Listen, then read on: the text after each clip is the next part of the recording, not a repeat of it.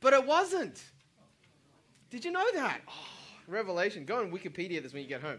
Uh, the French Revolution was 1789 to 1799. Les Mis is set 30 years later in 1832. This is post revolution France.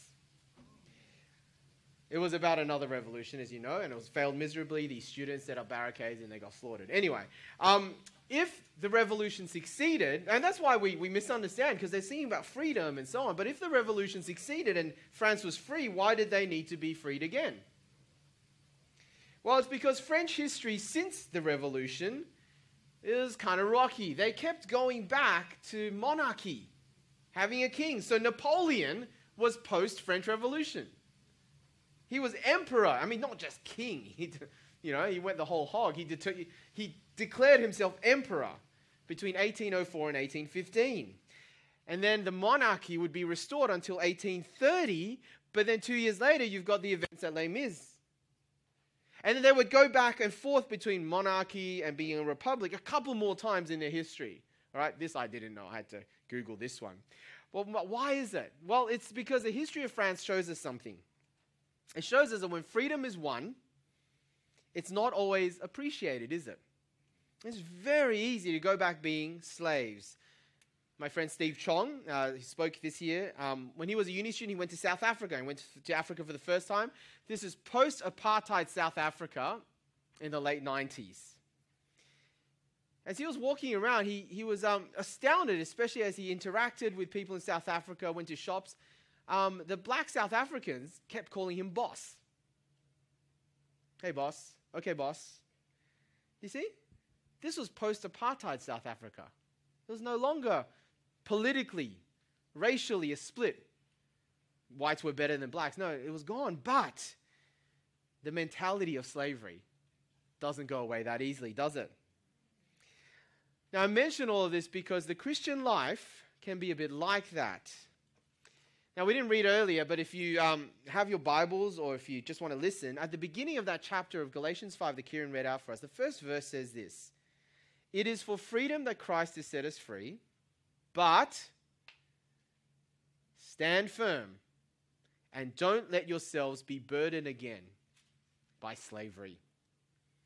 See what it's saying? It's saying Christians so easily, easily become like France so easily become like post apartheid blacks in South Africa.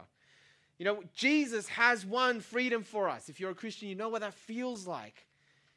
And there are two groups, I think, primarily, and I'm going to keep coming back to these two groups tonight.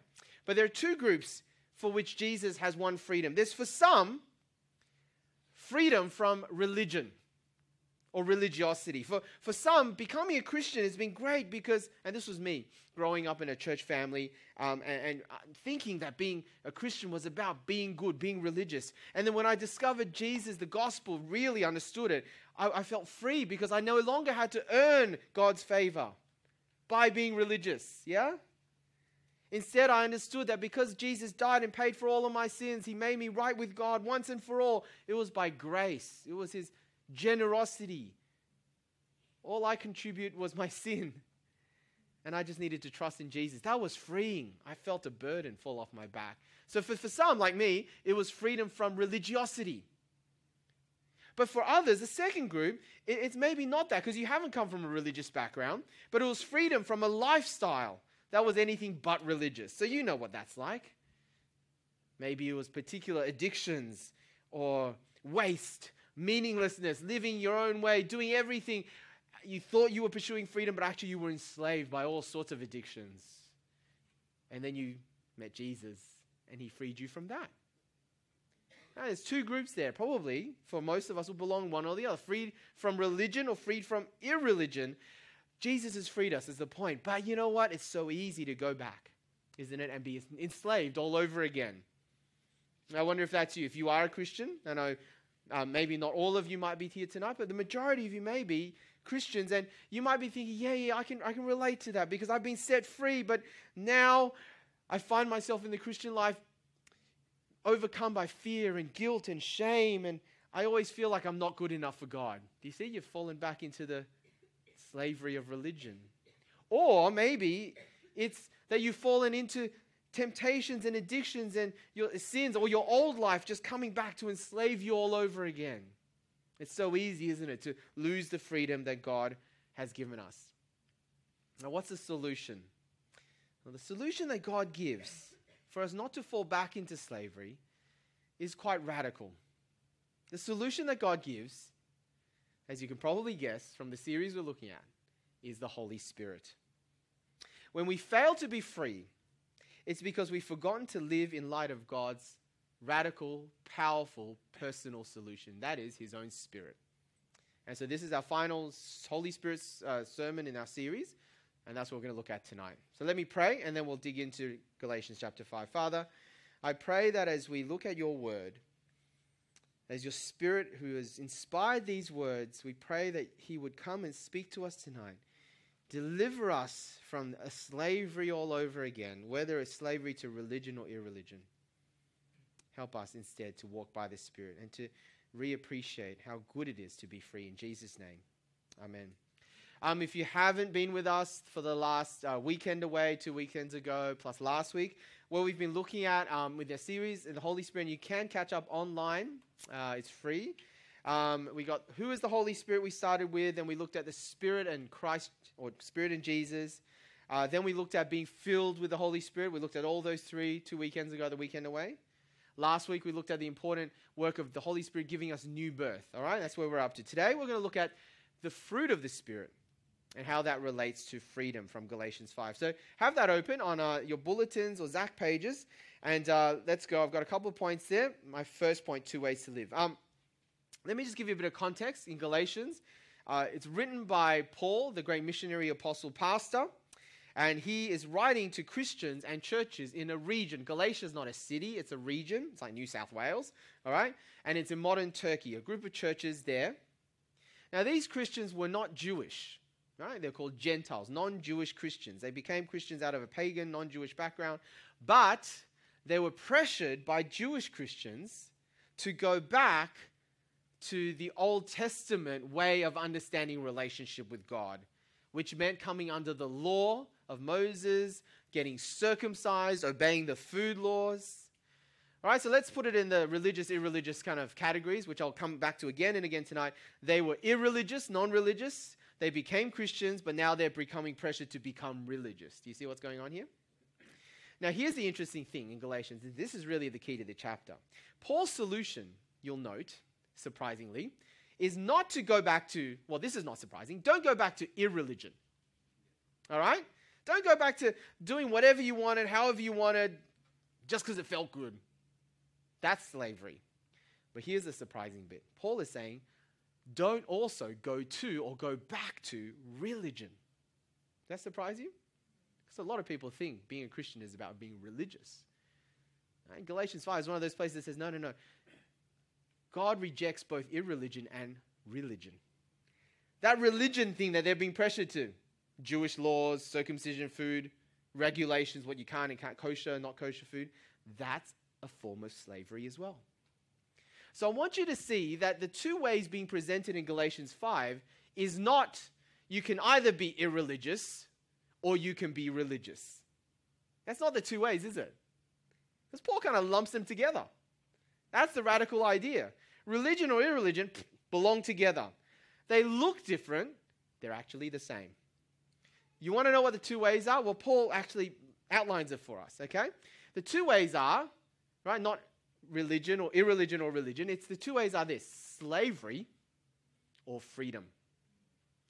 In verse 1, remember it says, It is for freedom that Christ has set us free. Stand firm then and do not submit yourselves to slavery.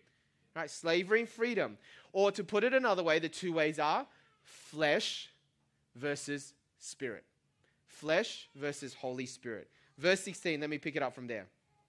So I say, walk by the Spirit, and you will not gratify the desires of the flesh. For the flesh desires what is contrary to the Spirit, and the Spirit what is contrary to the flesh. It's actually much harder to do this in sync with what I'm saying than it actually looks. Had to practice this at home. They are in conflict with each other, so that you do not do whatever you want. But if you are led by the Spirit, you are not under the law. Okay, the law actually belongs here as well. Okay, clarification flesh does not equal this, your physical bodies, okay? The Bible is actually very pro physical, pro body. God the Son became human and took on a body. He was raised with a new body, and we will also be one day raised eternally in new bodies. Okay, so the Bible's pro body, pro, uh, you know, this. But what is fl- not pro this? Where's Edwin Ho when you need him? Oh, he's not here. He was here this morning at Acts 11. Yeah. Anyway, um, the flesh here, and in a lot of parts of the Bible, means um, the weak, our weak and sinful selves before God the Holy Spirit gives us new birth. Remember we looked at last, last week? Right? God needs to make you born again, give you new life. Now, that's what he means by flesh. It's pre new birth selves. Right? You on your own, trying to make it on your own. And we'll see in a moment whether you're trying to make it through irreligion or religion. It's flesh. You're weakened. You're on your own. It's, it's unaided by God, unhelped by God, without the life of God, without the power of God in us. And you see what he's saying. Both religion and irreligion all belong to, on these two sides of the equation, you got right? Slavery, freedom, flesh, spirit. Where do they all belong? Both of them belong here. They both belong to the flesh. They both belong to slavery. Now you see that, don't you, from verse 19. Let's read there. The acts of the flesh are obvious sexual immorality, impurity and debauchery, idolatry and witchcraft, hatred, discord, jealousy, fits of rage, selfish ambition, dissensions, factions, and envy, drunkenness, orgies, and the like. I warn you, as I did before, that those who live like this will not inherit the kingdom of God. Now, I want you to see in that list, yes, there are sins that are more likely to be found in non religious people, yeah? Particularly um, wanton sexual sins without limits, idolatry, you know, occult practices, drunkenness. Yeah, maybe they, they belong more, as we see in irreligious people. But I want you to see there's plenty of those things that actually very much belongs in religious people. Yeah? Think about it discord, division, jealousy, selfish ambitions, envy. I mean, churches get split by this kind of stuff. Some of you have come from churches like this, right? We're always in danger of being like this. See, religion does not make you less sinful, it just dresses up those sins in respectable ways. His point is both irreligion and religion are driven by the flesh. Both of them rely on unaided human effort. Both are driven by fleshly desires. Again, for the non religious, it's just much more obvious. But for the religious, it's just as much there when religious people bicker and get bitter and jealous and judgmental and fight. Yeah, I mean, they don't worship other gods in the sense that maybe non religious people do, you know. But there are idols there, aren't there? Power, control. And what drives jealousy or judgmentalism? always needing the approval of people. Approval can be a big, powerful idol, can't it? Yeah. Religious people are driven by idols. Idols are anything that replace God. They don't have to be things made out of stone and wood and precious things. Anything that replaces God. And religious people are just as driven by those things to religious sins. But you see, both irreligion and religion, says the Bible, says Paul here, they're both one way roads back to slavery. Right? They're going to enslave you. You go down any of those roads. And Paul's point is just don't go there. Stand firm in your freedom. You see, I wonder if this is actually a bit of a description for some of the dangers that we face. Again, two groups of people. Right?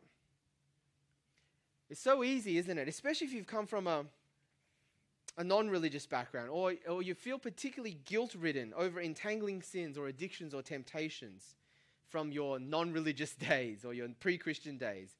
It's so easy when faced with that danger to think, well, I know the solution. I need more religion. Let me get some more laws in. I need to have the right rules in. And you've tried that though. All it brings is more guilt and actually no power to change. Yeah? Or maybe it's the opposite. You've grown up in a very oppressive religious environment.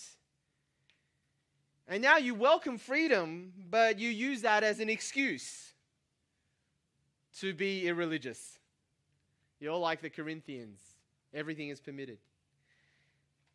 When you try that under the banner of, yeah, I'm free, I'm free, I'm free, I'm saved by grace, but for you it's cheap grace, and you find yourself enslaved as well. You're not enslaved by rules, you're enslaved by sin. Because your freedom to sin has made you a slave to those sins. You see? It's so easy, isn't it? It doesn't matter which side of the equation you are, which solution you find, as long as you're swimming in the sea of that first category, right? Slavery, flesh, religious or irreligious, you're going to find yourself back into slavery. So, what is the solution? Remember the solution. The answer is the Holy Spirit. That wonderful, life giving third person of the Holy Trinity, God Himself, God the Holy Spirit, can do what neither religion or irreligion can do. And that's why verse 16 says, So I say, walk by the Spirit, and you will not gratify the desires of the flesh. There's no uncertainty there, is it? Walk by the Spirit, and you will not. In fact, it's not even strong enough. You will not. Literally, it's you will by no means. You will not in any way. Not a chance in hell. Well, maybe that, not. Right? That's what it means. It just will not happen. Yeah, the path out of slavery and flesh is spirit life. So that point number two. Verse 22. You see there? The fruit of the Spirit is famous verses. Love it, don't you? Love, joy, peace, forbearance, kindness, goodness, faithfulness, gentleness, and self-control. Self-control. Against such things there is no law. Now, did you notice the contrast? We looked at before the acts of the flesh, plural. But notice this the fruit, singular. Not fruits, right? Acts of the flesh, but singular fruit of the Spirit. We'll see why in a moment. But because it's fruit, we're going to have to transport ourselves a little bit into unfamiliar territory, unless you really like, you know, growing stuff, which I don't. All right, fruit is agricultural image, and if you know agriculture, then some things you're going to find um, are important to keep in mind when we talk about the fruit of the Spirit. Um, Pastor Tim Keller from New York helpfully points out three things about fruit. Number one is gradual. Number two, it's inevitable, right? That means it can't help it, can't help itself. And number three is symmetrical. It's in balance. All right, so let's have a look at that. Firstly, gradual. Agriculture, and this is probably why I don't like it. I don't like growing stuff because it takes too long. All right, it's not good for the instant generation, yeah? It's probably why the younger generation generally hates gardening. See, I've just lumped myself with the younger generation. You see what I did there? I'm young. um, the fruit of the Spirit grows gradually. I, I, I guess it's I guess it's like a potato or a carrot, especially a potato or carrot because they grow in the ground. You can't even see it grow. Uh, you can only measure it after a time. Pull that out of the ground. Wow, that's grown over like I don't know how long does it take to grow a carrot. it's not hours. Whatever. Yeah, mental note: don't use agricultural image. Um, okay. Now, I, I, say this is really important, this gradual point, because sometimes if you've been a Christian for any amount of time, you, you get frustrated at yourself, don't you? Um, your lack of Christian growth sometimes is because the uh, truth is we are not measuring long enough timelines. Like you're thinking weeks, months, perhaps. You ought to be thinking years, decades. Now, I want to encourage you because um, some of you I've only come to know since we started Bankstown, and that's probably within the last two years. But others I've known for much longer, haven't I? I've, I've journeyed with you through the years. I've seen for even some of you over, I mean, it's not like 20 years, but even over four or five years, I've seen how different you have been over that amount of time handling crises compared with then. Sometimes you've got to see yourself over five, ten years rather than one or two years. Let me just encourage you.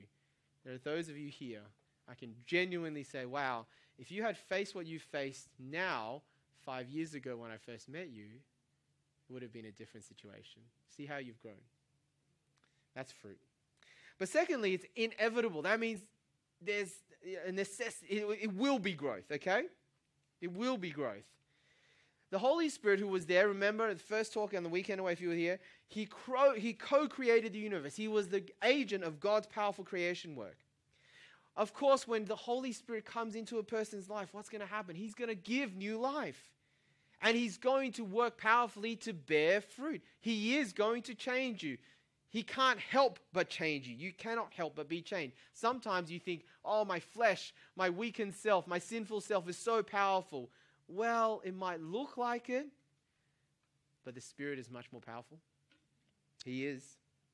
There's a story of a man when he was when he died.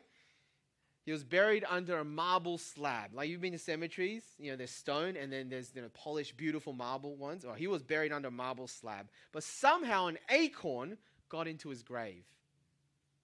And true story, over time the acorn grew and split the marble. Wow, an acorn can split, yeah, apparently, acorn can split the marble because it grew. That's how much more powerful the Holy Spirit is, right? You wouldn't bet on the tiny seed over the strong marble if you saw it, but the seed was actually more powerful because it's alive. And the Spirit is alive in you, and sometimes He feels like just a seed. All right? Now, again, we are saved not by fruit. God does not judge you on your fruit on the final day in terms of that is the thing that justifies you. You're saved by faith in Jesus, right? But the faith that saves will always bear fruit. So fruit is evidence, right? Because the faith that is real and clings on to Jesus, is united to Jesus by the Holy Spirit, cannot help, but bear fruit. So it's inevitable. And the third one is it's symmetrical. Christian growth is symmetrical. Remember, it's symmetrical means it's in balance. Remember, singular, fruit. Right? You don't go through this list love, joy, peace, patience. Oh, yeah, I like love and joy, but I'm not really sure about forbearance. So I'll just take A, B, and D, but not C. Like, it doesn't work like that. You don't get to choose the ones you want to bear fruit.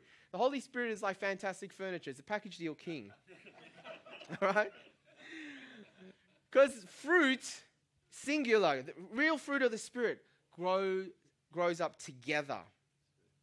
Okay, now I think helpful to actually, if you want to see symmetry, you almost have to break it down a little bit because you need to distinguish sometimes the work of the Holy Spirit versus your natural dispositional personality.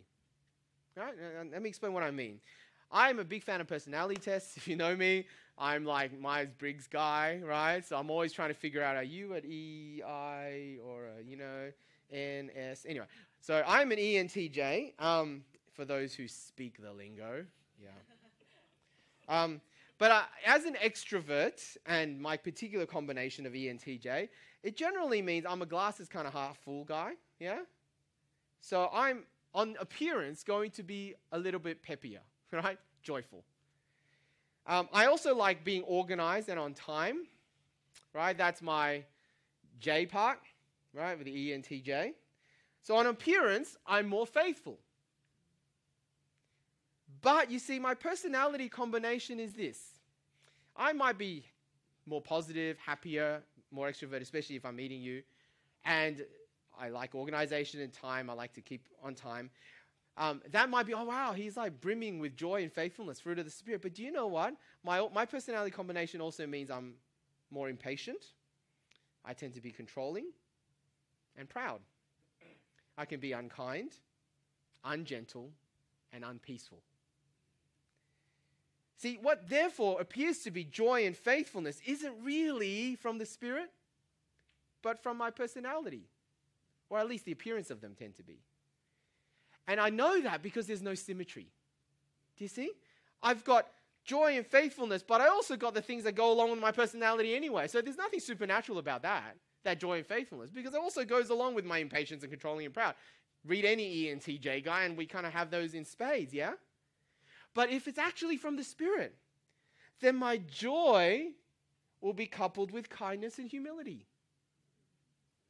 My faithfulness will come with gentleness and patience. That's what I mean by symmetry.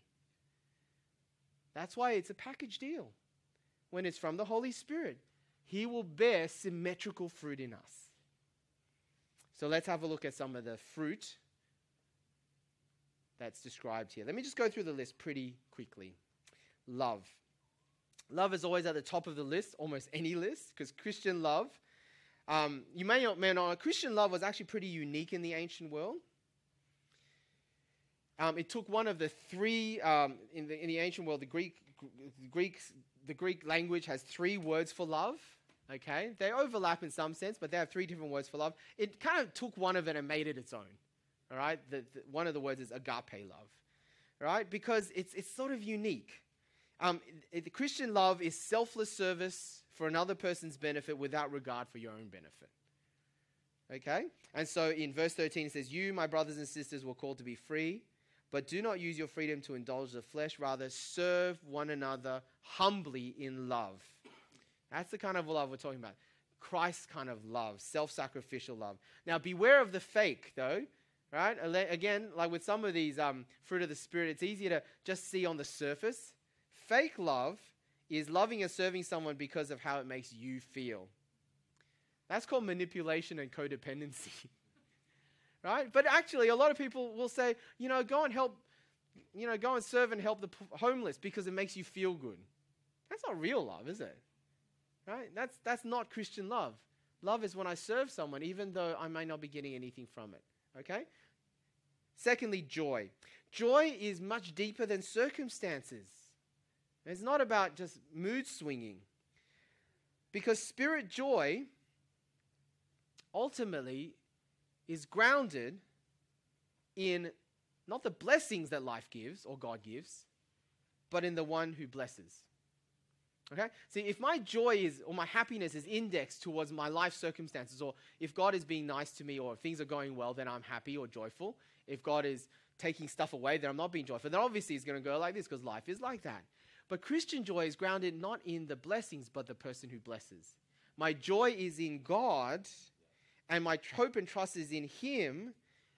And He is always wonderfully glorious and good, even though life will go up and down.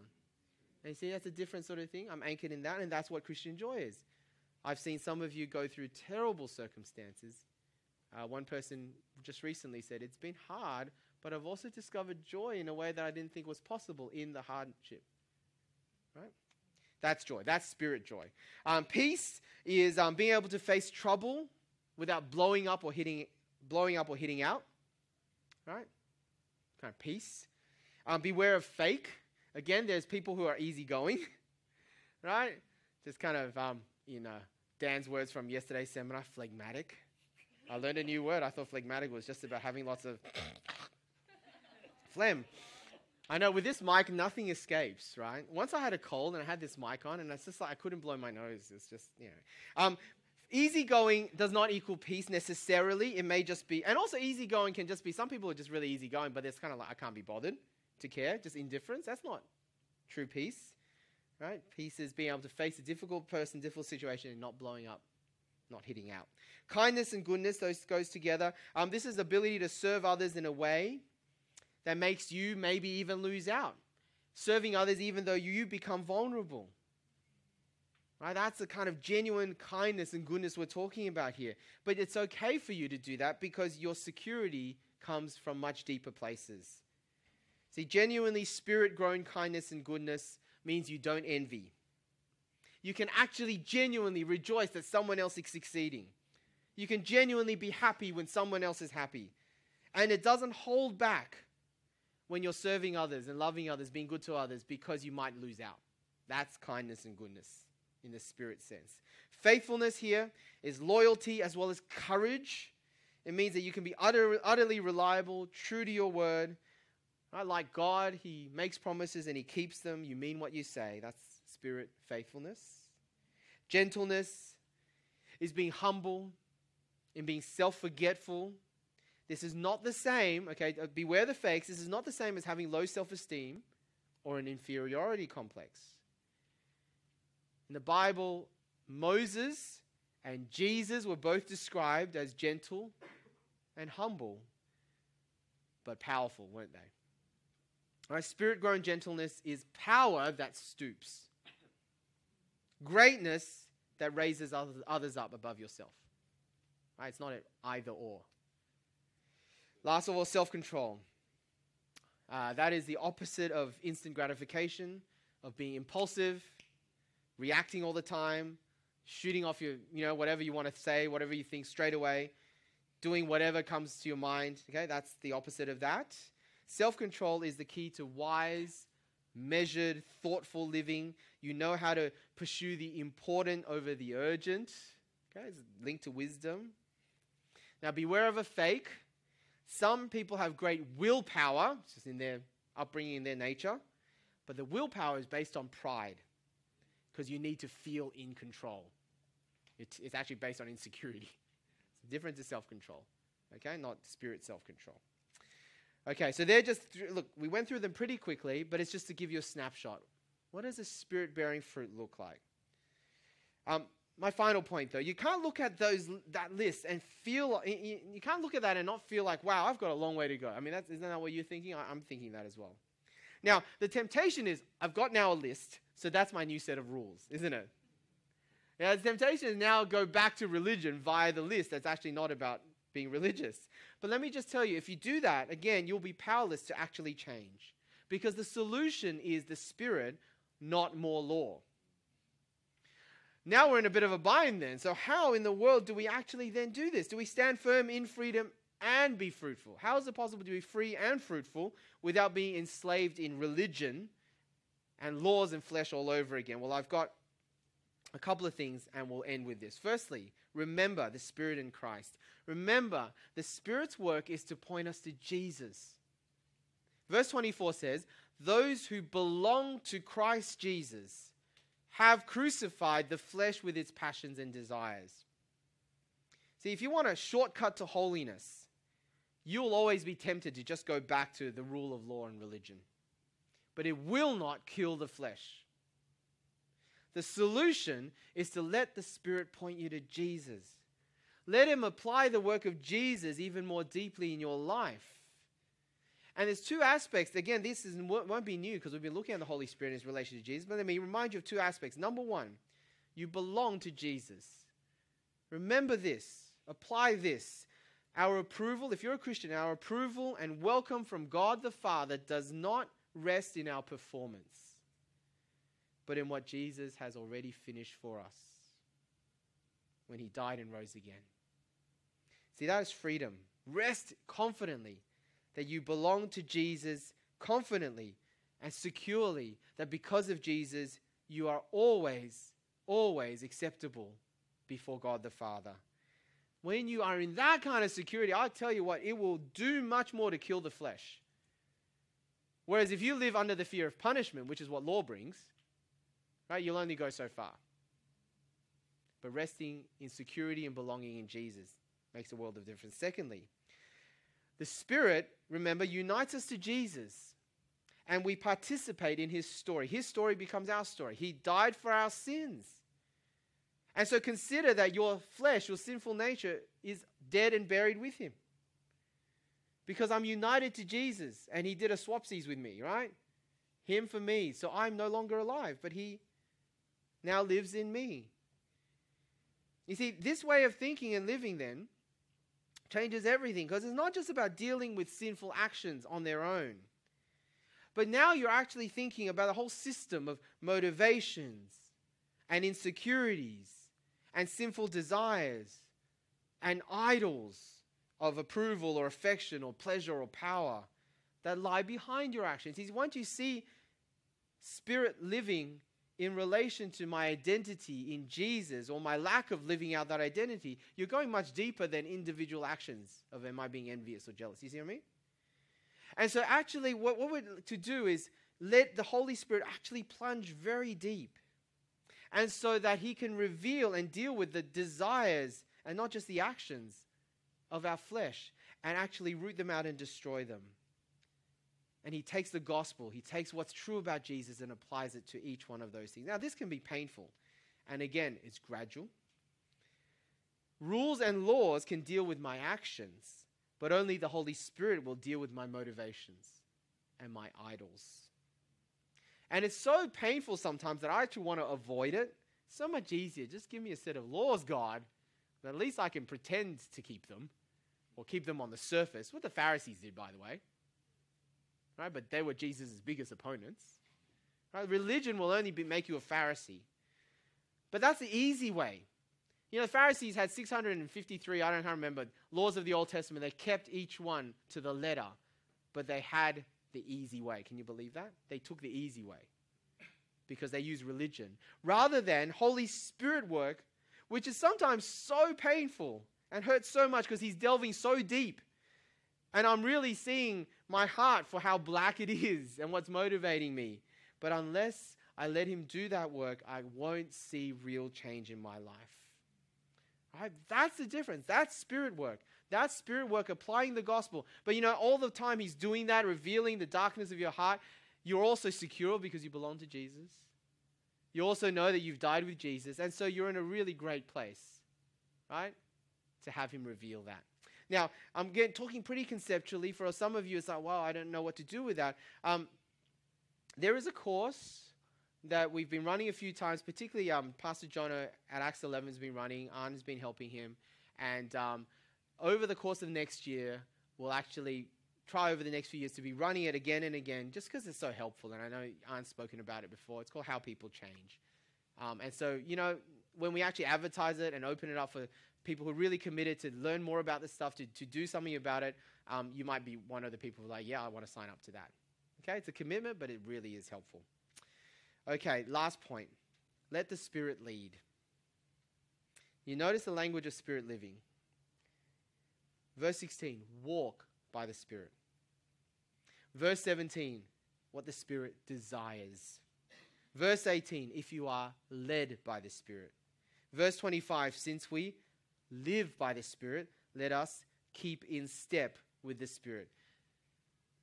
It's the point we made about the Holy Spirit right from the first talk of Weekend Away. The Holy Spirit is not a force, the Holy Spirit is a person. He is God in us. And so, what do you do with a person? You relate to a person, you walk with a person, you listen to a person, you are led by a person. See, our problem is sometimes, isn't it, that we treat the Christian life as a set of impersonal rules and we treat God's power as some impersonal force that He gives us. We forget that spirit life is personal, relational, dynamic. He is God in you, and He is God with you. He wants to walk with you. He has desires for you to be holy. And that's why he's the Holy Spirit. He wants to speak to you, he wants to lead you. In other words, you can't live the Christian life and bear fruit without communion and intimacy with God through the Holy Spirit, can you?